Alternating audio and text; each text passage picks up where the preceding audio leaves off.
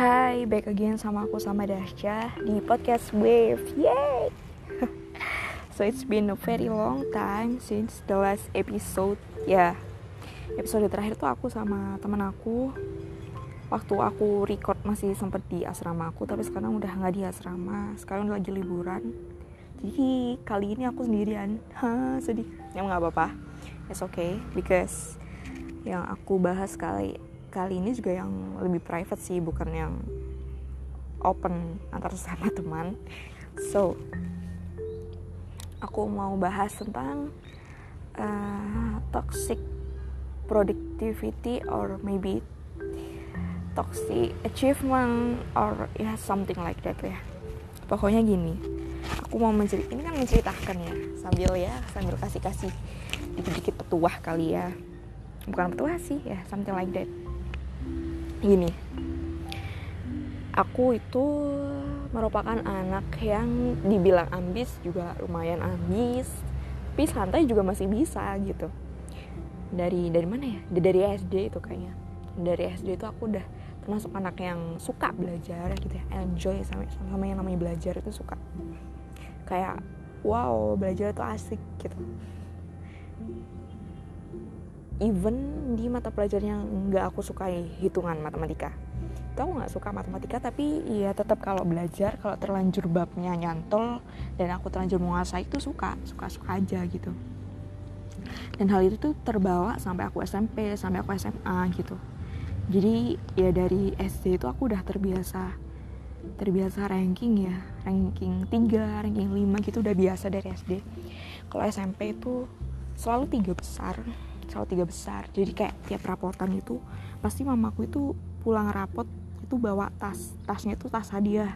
Isinya itu ada kayak binder sertifikat hadiah-hadiah gitu. Ya gitu deh pokoknya. Dapat hadiah deh pokoknya mamaku gitu. Mamaku yang dapat harusnya kan aku bilangnya aku yang dapat gitu ya. Aku bilangnya mamaku yang dapat soalnya mamaku yang ngambil nah itu dari SMP udah kebiasa kayak gitu terus SMP pun aku juga ikut-ikut ikut-ikut lomba bukan lomba sih ya ikut tim olimpiade di sekolahku dulu. Ya bisa dibilang aku termasuk anak yang cepat menangkap materi dan menguasai dan bla bla bla macam itulah ininya.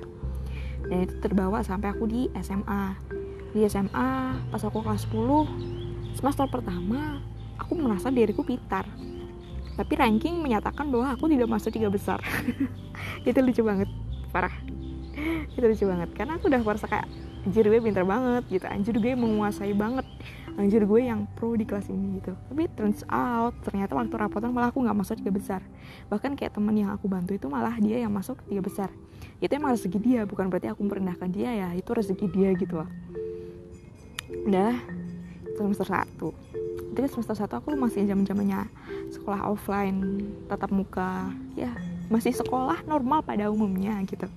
Dan ternyata muncullah yang namanya virus corona ini ya coronavirus ini. Datang ke Indonesia hmm, ya gitulah. Langsung kehidupan berubah 180 derajat. I'm sure itu it's happened not only for me but also for everyone di seluruh dunia ya pokoknya the whole world gitu. Pokoknya aku yakin gara-gara virus corona ini hidup mereka tuh change 180 ya gitu. 180 derajat pokoknya berubah dah gara-gara corona. Kenapa ya? Sekolah pada berubah jadi yang awalnya tetap muka jadi online. Jadi ya pokoknya awal-awal itu tugas masih dikumpul via chat via chat di WA perorangan ke guru atau ada PJ di kelas masing-masing ya something like that pokoknya.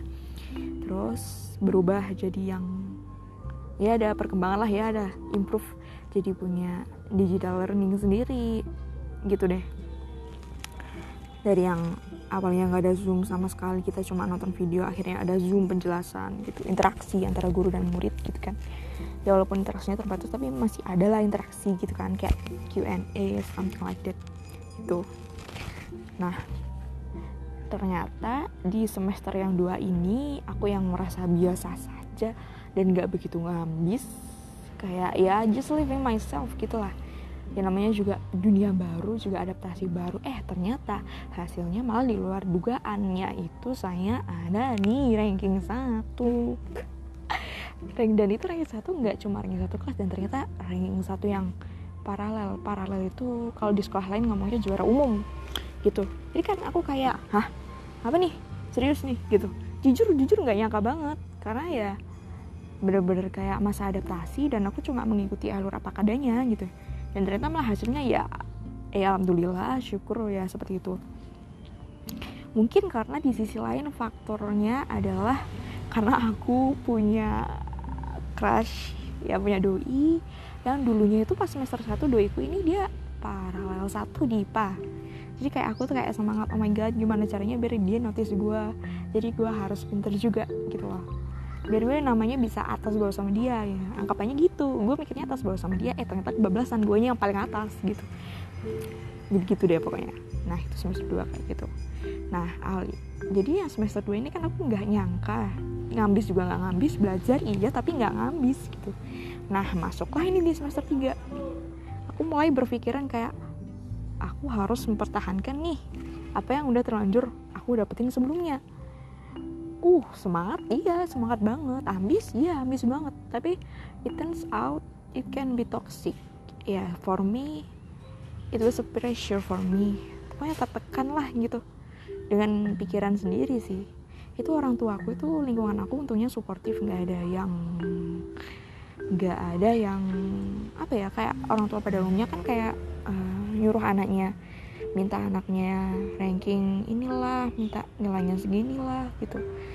Tentunya sih lingkungan aku nggak gitu. Cuma emang emang dasarnya akunya aja yang pengen gitu. Gitu.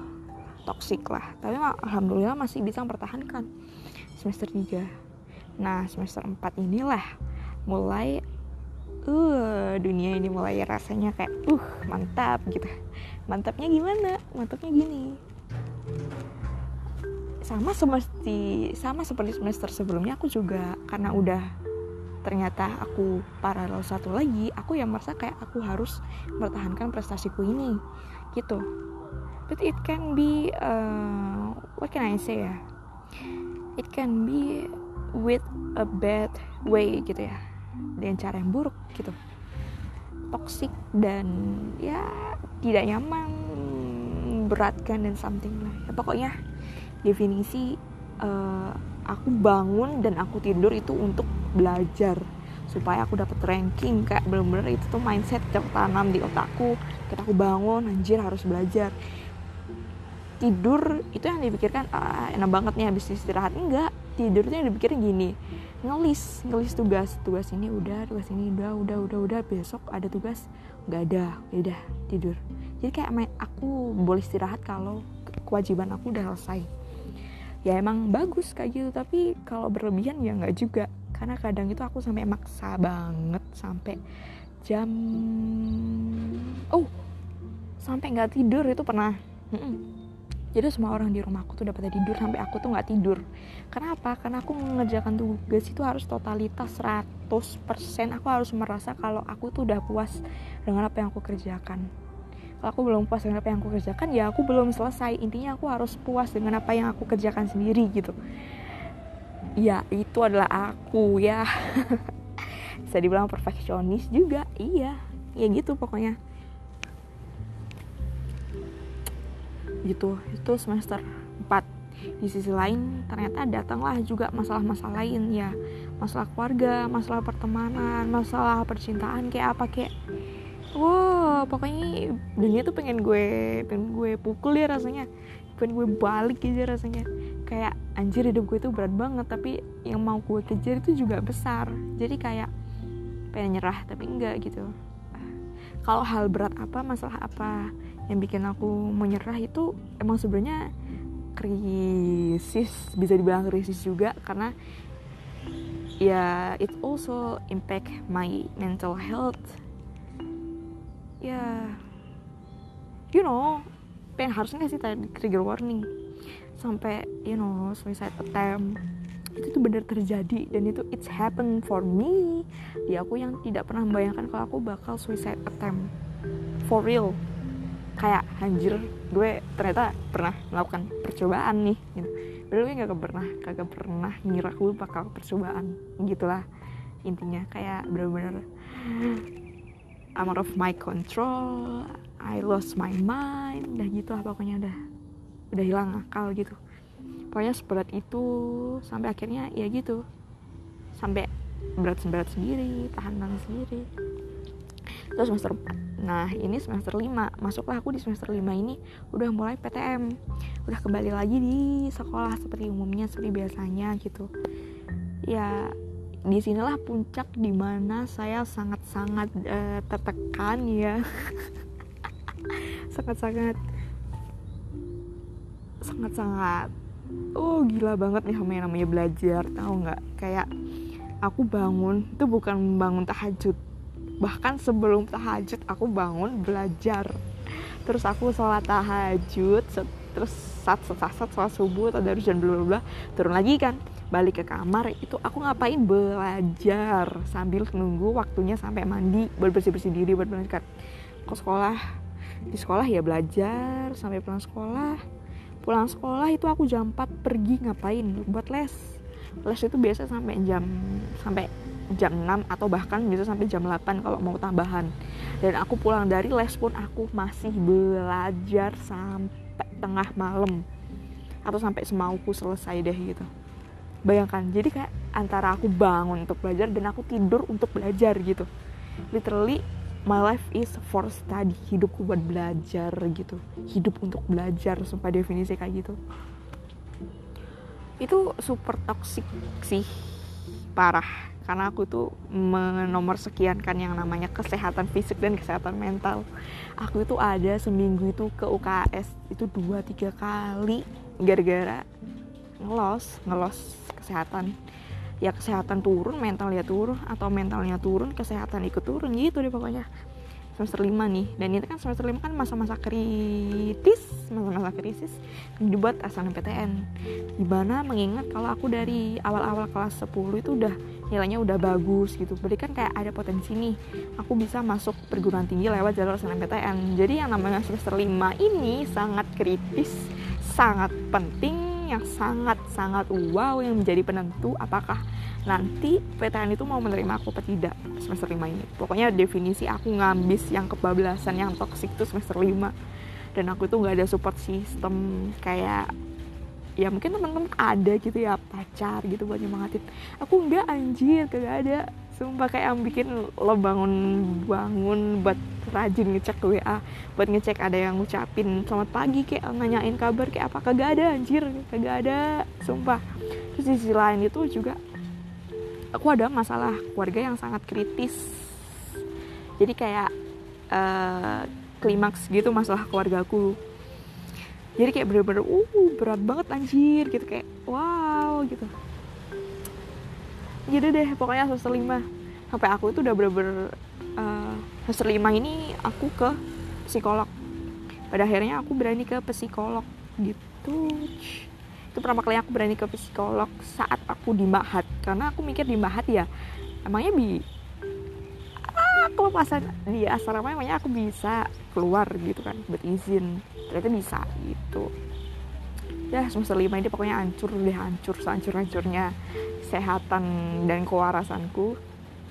Tapi aku tuh udah kayak ngelos kayak ya udah ikhlas aku ikhlas sama hasilnya berapapun. Karena aku ingat apa kata guruku itu kalau kita ikhlas nanti hasilnya itu malah di luar dugaan kita gitu. Kayak ya kamu tidak mengharapkan apa-apa. Jadi yang kamu dapat itu ya itu bakal menyenangkan hati kamu gitu. Dan ternyata bener. Hasilnya apa? Yuk ya paralel satu lagi. Semester lima ini. Terus semester 6 barulah aku sadar yang namanya komennya aku tuh toxic productivity. Kalau aku merasa nggak ngapa-ngapain if I if I do not do something I feel guilty for myself. Aku merasa bersalah aku merasa kayak anjir gue ngapain? Kok nggak ngapa-ngapain? Gitu.